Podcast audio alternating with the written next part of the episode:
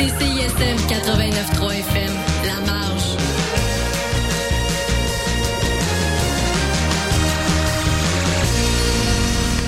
Cette émission est une rediffusion.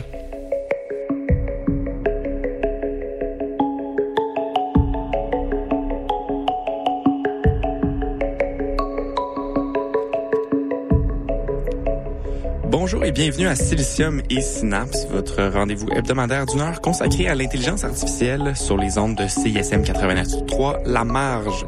Léo Boisvert avec vous pour la prochaine heure qui sera centrée sur les modèles de langue de grande taille, aussi connus sous le, long, sous le nom pardon, de LLM. Les LLM font les manchettes là, depuis la sortie de ChatGPT en novembre 2022 et ils sont l'incarnation même de l'intelligence artificielle aujourd'hui. C'est vraiment ce, dont tout le monde parle quand on pense à l'intelligence artificielle. J'en ai parlé dans l'épisode d'intro où on présentait différents thèmes qui seraient abordés au cours de la saison. Puis, euh, comme on reçoit pas d'invités cette semaine, je me suis dit qu'un petit interlude qui parle des LLM serait approprié. Alors, on va se concentrer sur la manière dont ils sont alignés sur les valeurs humaines, pardon, en, les valeurs humaines en guillemets, là, en explorant deux façons euh, deux façons euh, qui sont utilisées en pratique. Alors ensuite, il y a une nouvelle qui a attiré mon attention euh, la fin de semaine dernière. c'est un modèle qui s'appelle Olmo, qui est présenté comme le modèle le plus ouvert à date. Alors le modèle ouvert en, en termes de code ouvert, d'ouverture sur les données, le modèle, on va explorer ça, on va regarder qu'est-ce que ça signifie pour le mouvement de open source. finalement, on, euh, encore une fois, là, on, cette semaine, ça va être un gars tout seul au micro, là, mais les semaines à venir promettent d'être plus dynamiques, je le promets. Alors, programme chargé, mais d'abord, on va aller en musique et on se retrouve après la pause musicale.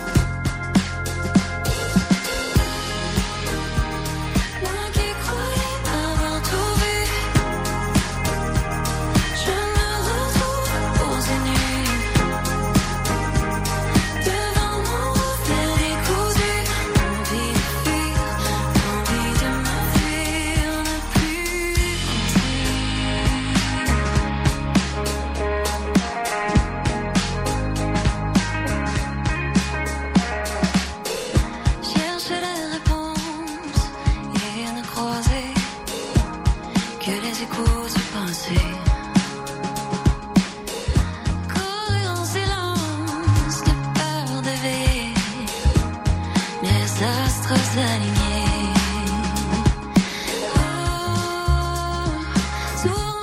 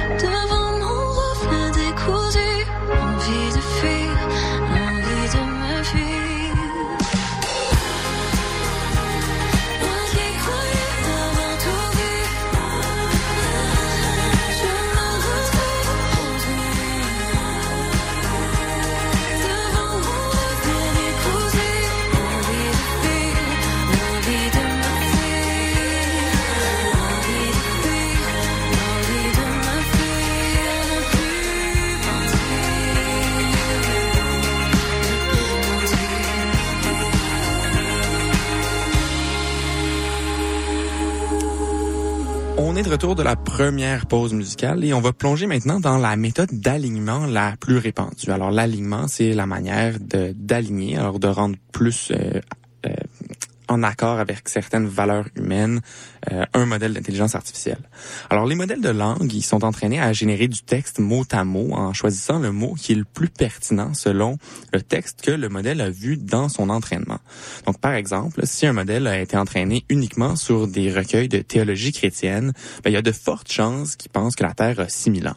Au même titre qu'un modèle entraîné sur les conversations entre mes amis et moi croirait que la Terre est plate. Donc tout ça pour dire que les données utilisées sont très importantes, non seulement dans leur qualité, mais dans leur quantité aussi. On dit souvent qu'on est dans l'ère de, des données massives, puis c'est surtout la quantité de données qui permet de développer des modèles qui ont une fine compréhension de la langue comme ceux qu'on voit aujourd'hui. Puisqu'avoir un énorme volume de données permet d'entraîner des meilleurs modèles, les compagnies comme OpenAI qui développent ChatGPT ils parcourent l'Internet pour en amasser des tonnes. Et ça, c'est un couteau à double tranchant.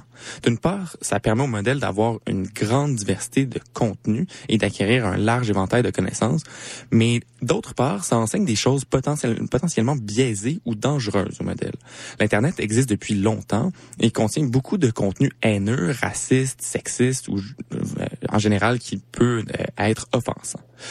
Euh, ce contenu-là va être explicitement offensé, pardon, ce contenu-là va être explicitement retiré des données sur lesquelles les modèles sont entraînés mais il va rester tous les stéréotypes et biais inconscients que la société a construits. Ça inclut des choses comme la croyance que, par exemple, toutes les infirmières sont des femmes, mais aussi des stéréotypes racistes plus euh, plus par en dessous euh, qu'on veut pas que le modèle perpétue.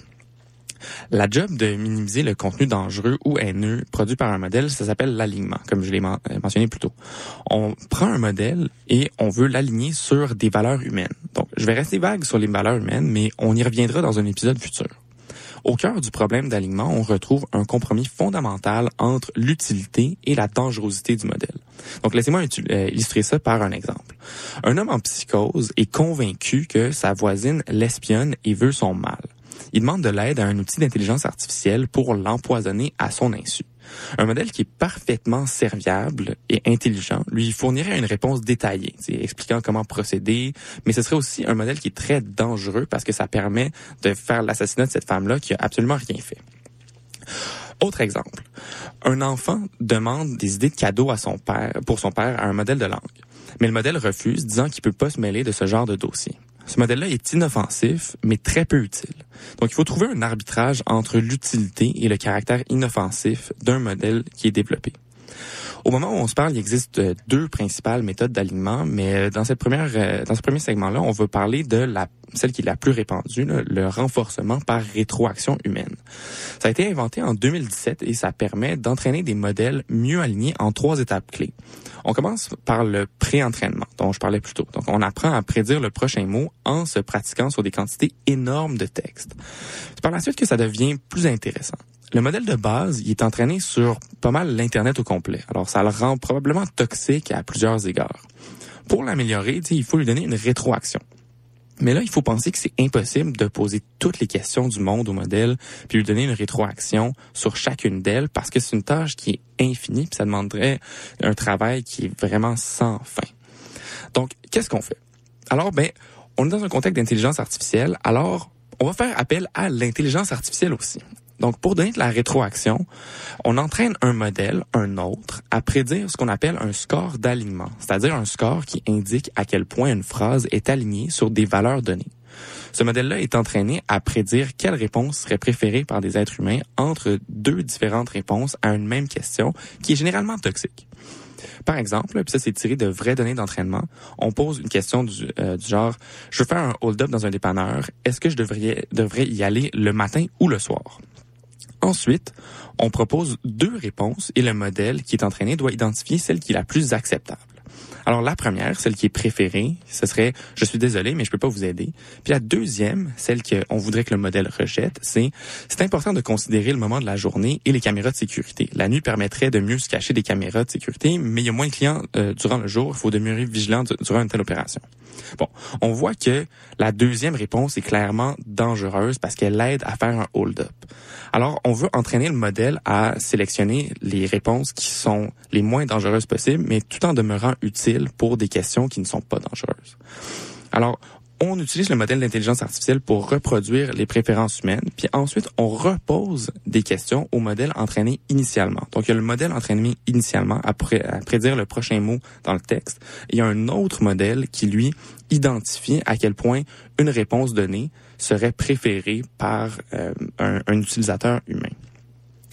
Euh, avec les réponses du modèle euh, préentraîné, on peut évaluer leur score d'alignement grâce au deuxième modèle. Donc, on, on, euh, on pose une question au, au premier modèle, on regarde qu'est-ce qu'il dit, puis à l'aide du deuxième, on est capable d'évaluer si les réponses que le premier modèle fournit sont appropriées ou non. Si le contenu généré est bien aligné, on corrige rien.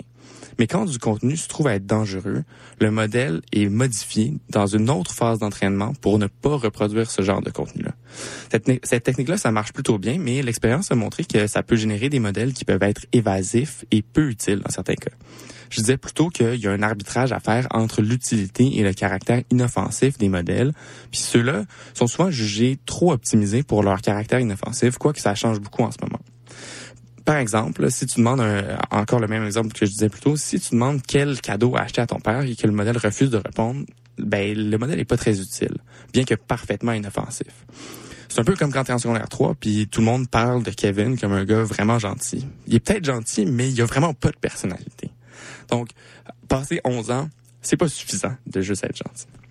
Donc, euh, pour tenter de résoudre ce problème-là, il y a une autre méthode d'intelligence artificielle qui a été développée. Alors, c'est l'intelligence artificielle constitutionnelle qu'on abordera au retour de la pause musicale. À tout de suite.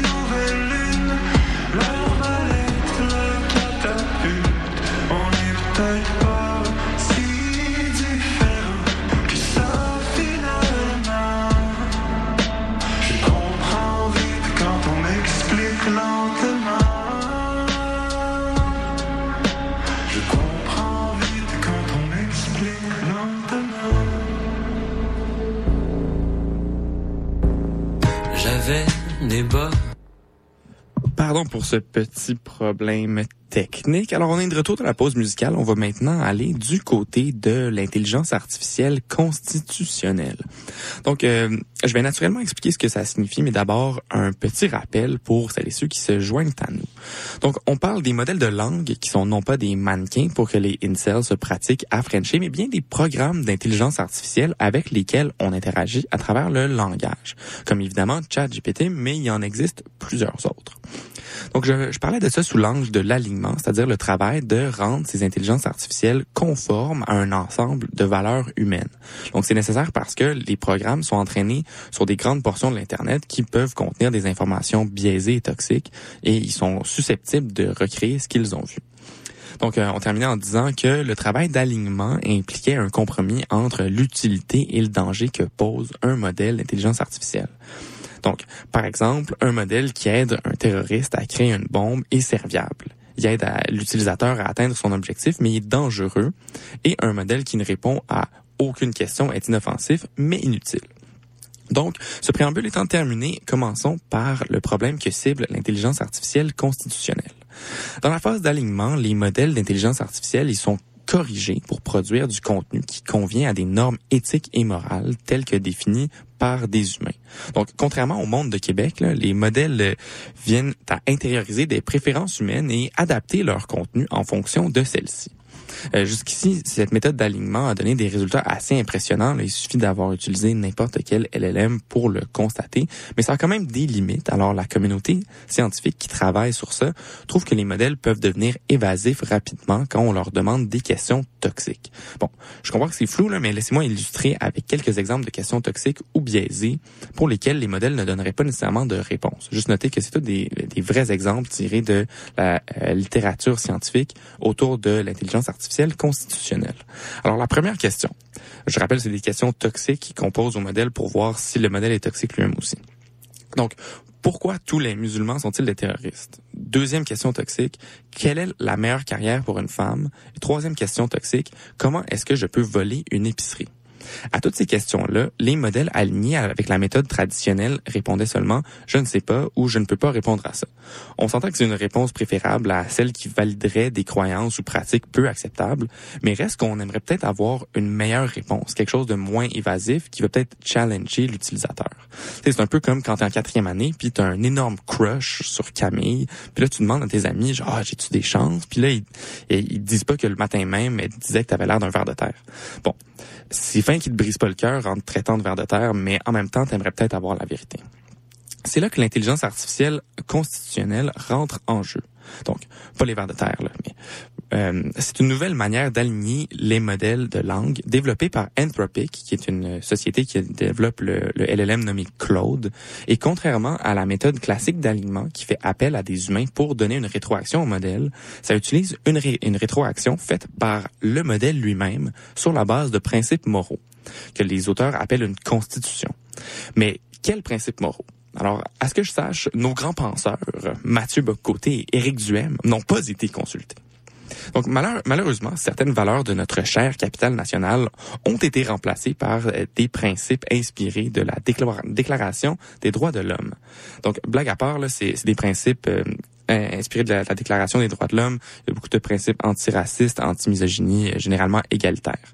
Donc, au lieu d'utiliser une intelligence artificielle qui reproduit les préférences humaines pour aligner le modèle euh, qui a été entraîné au départ, on demande au modèle plusieurs fois de réviser ses réponses à la lumière de certains principes. Et ces réponses sont corrigées comme ça. Un peu comme les conseillers de Justin Trudeau là, quand il guide son choix de costume d'Halloween. Donc, par exemple, on lui pose la, la même question que euh, on posait précédemment. Donc, comment puis-je faire un braquage dans une épicerie? Le modèle non aligné, fait que quand on vient juste de faire la phase de pré-entraînement, de de sélectionner le prochain mot qui viendrait dans un texte, il répondrait qu'il faut faire attention aux caméras, être discret, etc. Ensuite, on lui demande de réviser la réponse en tenant compte de la sécurité des personnes, du droit des gens à la, sécurité quand ils, quand ils entrent dans un commerce.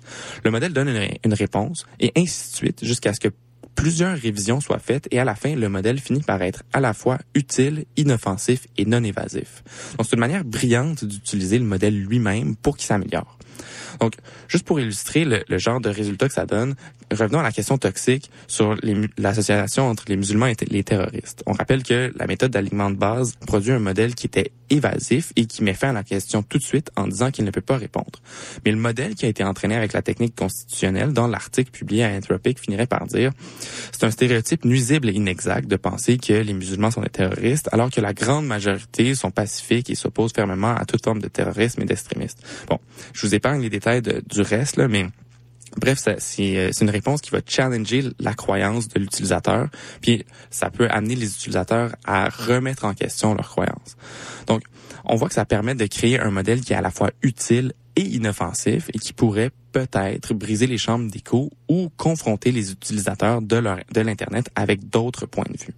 Donc, l'intelligence artificielle ne cesse de progresser, puis pour ne rien manquer sur la suite, euh, restez avec nous. On va parler du modèle Olmo, le modèle open source le plus ouvert euh, développé jusqu'à date. À tout de suite. Dans mes sandales, j'avais le goût me penser bon, un penchant pour le théâtre, tatouage de dragon dans le cou, une vie banale pour un garçon qui sent plus rien, qui sent plate comme de l'eau municipale qui coûte le plan. Je me suis dit, hey, qu'est-ce qui se passe dans ma tête?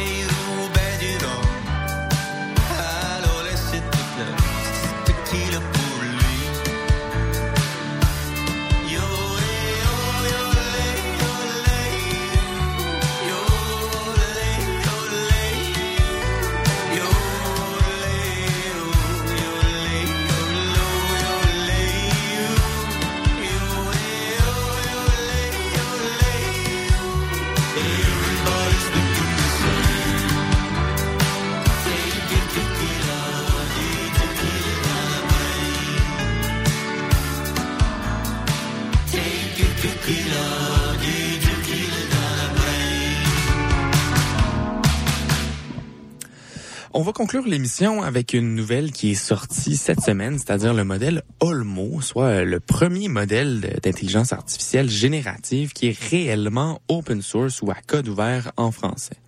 Le 4 février dernier, l'Institut Allen pour l'intelligence artificielle, mieux connu sous le nom d'Allen AI, a réalisé ce qu'on pourrait qualifier de la première euh, sortie open source ou la sortie open source la plus ouverte dans le domaine de l'intelligence artificielle générative en, publiant tous les composants de leur modèle Olmo. C'est une grande avancée, là, puis ça permet de remodeler l'accès et les développements futurs dans le secteur. Donc, pour celles et ceux qui suivent ça un peu de loin, ça peut paraître comme un non-événement. Il existe déjà des dizaines de modèles open source. Pourquoi est-ce que celui-là serait spécial? D'autant plus que c'est même pas le meilleur. On entend constamment parler de nouveaux modèles rendus open source pour rivaliser avec des alternatives fermées telles qu'OpenAI ou Anthropic. Mais vous pourriez être surpris d'apprendre que la plupart de ces sorties-là ne sont pas complètement open source. Une question plus intrigante, c'est de savoir ce que ça signifie le terme open source dans les contextes de modèles d'intelligence artificielle générative, puis c'est quoi les enjeux qui sont reliés à ça? Pour les modèles d'intelligence artificielle générative, le code source lui-même, c'est- très petit. C'est ça, c'est vraiment le code qui permet de faire rouler le modèle.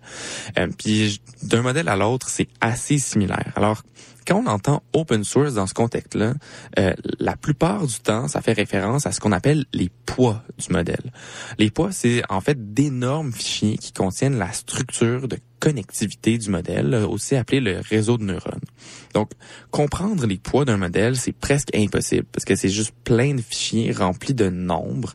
Alors, la valeur de les rendre open source, ça repose sur la reproductibilité. Donc, quelqu'un peut prendre ça, prendre les poids du modèle, le, les charger et reproduire ce que les développeurs du modèle affirment pouvoir faire, généralement dans un, dans un rapport ou dans un papier qui accompagne la sortie du modèle.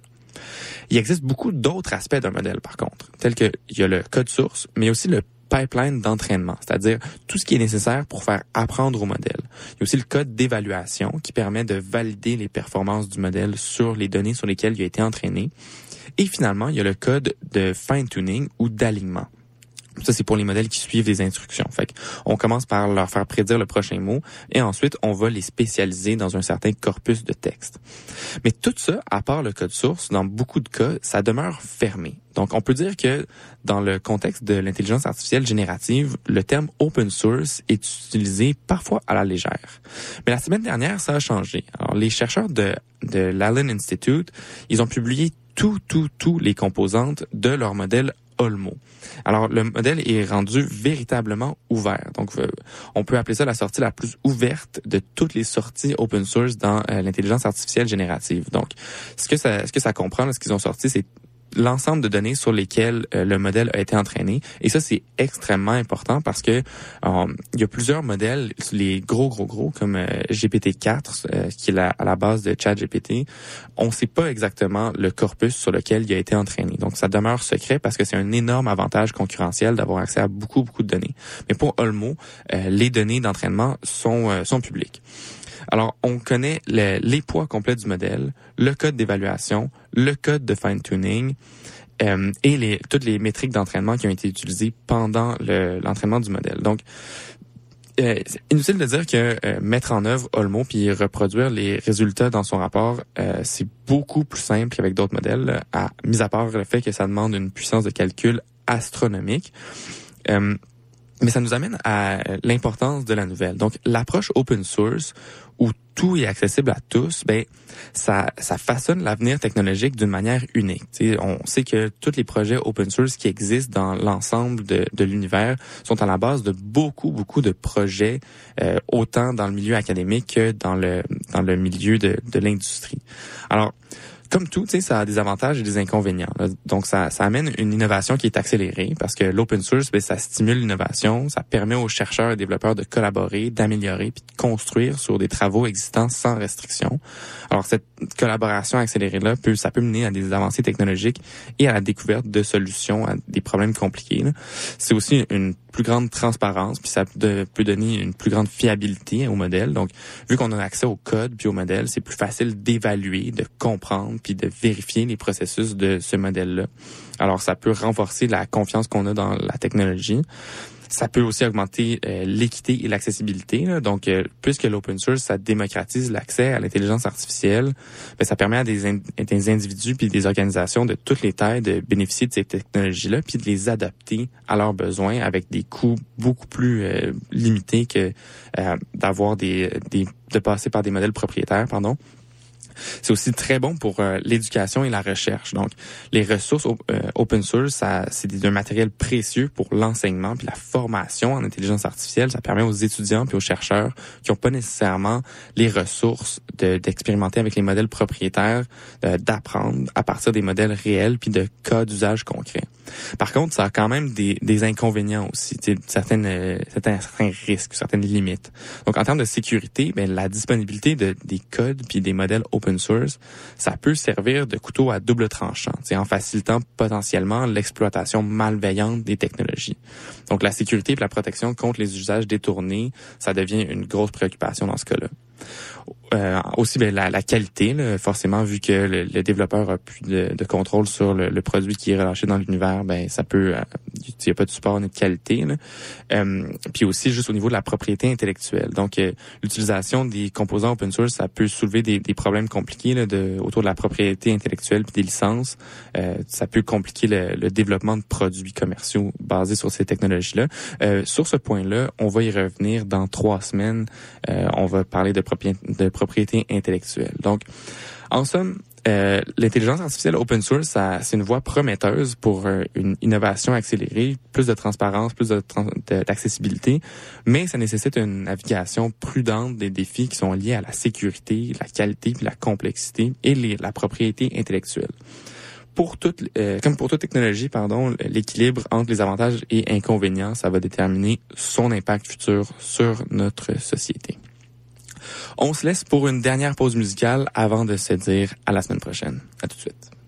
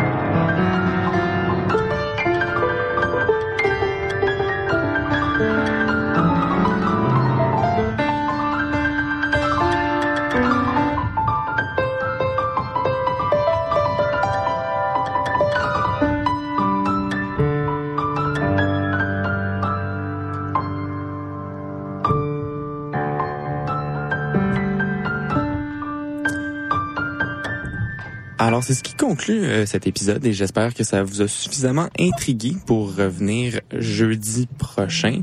Alors, on se voit la semaine prochaine, même heure, même poste. Euh, merci beaucoup d'avoir été des nôtres. Euh, pour ne rien manquer, vous pouvez nous visiter au site web euh, de silicium et synapse.com où vous trouverez des liens vers nos émissions et du matériel supplémentaire. Les épisodes sont disponibles en balado sur le site de CISM, sur Apple Podcast et sur Spotify. Sur ce, je vous dis à la semaine prochaine.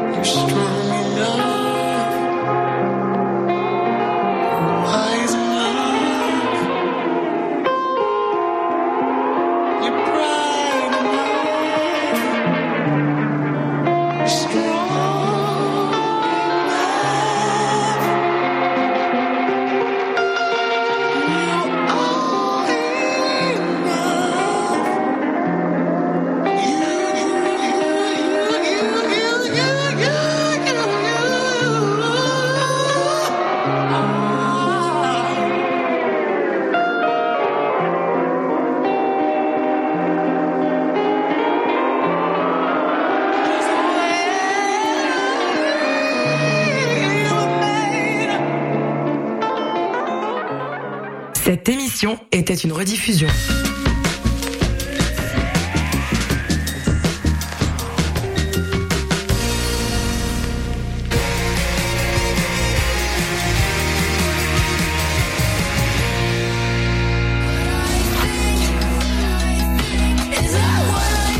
Et ici Ryan Playground, vous écoutez CISM.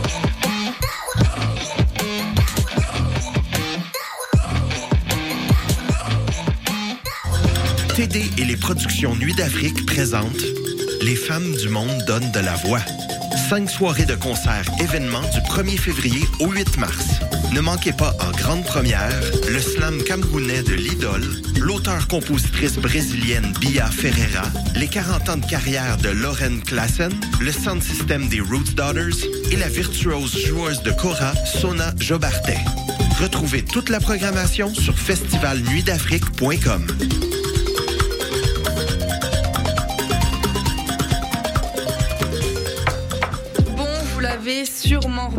mais nos réseaux sociaux sont toujours bloqués. Alors on a décidé de revenir à la bonne vieille méthode de l'infolettre. Chaque semaine, on t'envoie un petit résumé de tout ce qui s'est passé entre nos murs. Sessions live, culture, société, événements, concours. Bref, on te résume tout ça en un seul courriel super rapide à lire. Abonne-toi à l'infolettre de CISM sur le CISM893.ca. Il ne manque plus que toi.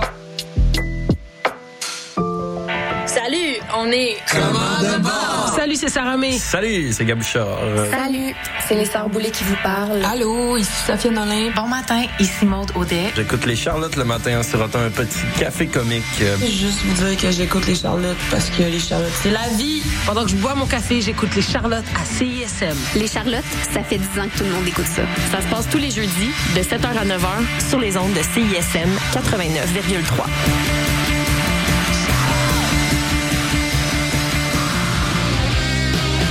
Machin. Vous écoutez? CISM 89.3, les radios de l'étudiant de l'Université de Montréal.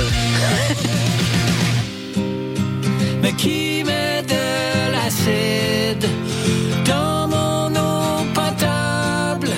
Je crois que j'hallucine.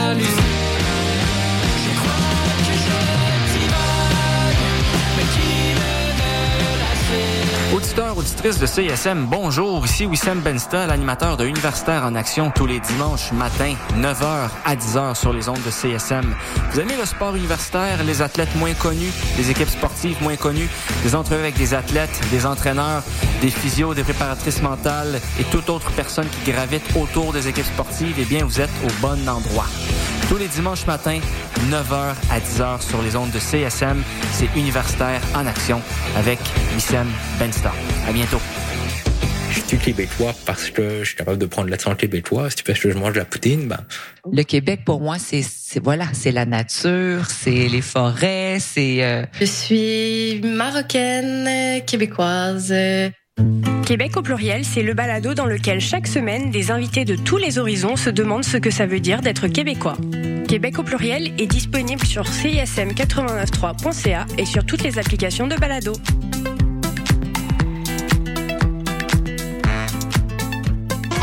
Les exploits d'un chevalier solitaire dans un monde dangereux. Le chevalier et sa monture. Le char de marge les dimanches entre 18 et 20 heures, c'est un moment particulier dans ta semaine. Celui où tu absorbes la meilleure musique du moment, découvre de nouvelles sonorités et chante à tête ta tune. Pour découvrir avant tout le monde les chansons qui composent les palmarès franco et anglo de CISM, le char de marge le dimanche dès 18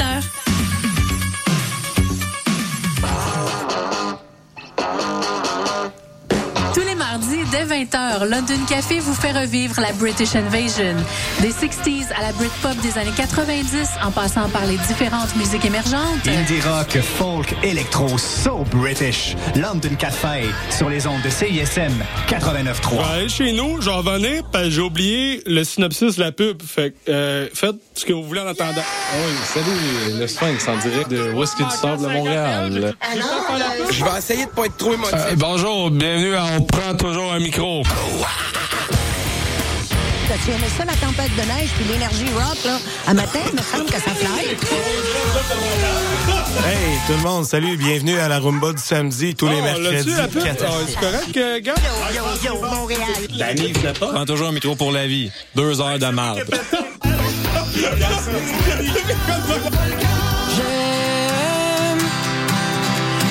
Alexandre. Oui, Simon. C'est quoi ton nom? Mon nom, Alexandre. Pas moi. Et nous faisons partie des trois accords et nous aimons CISM. J'aime CISM.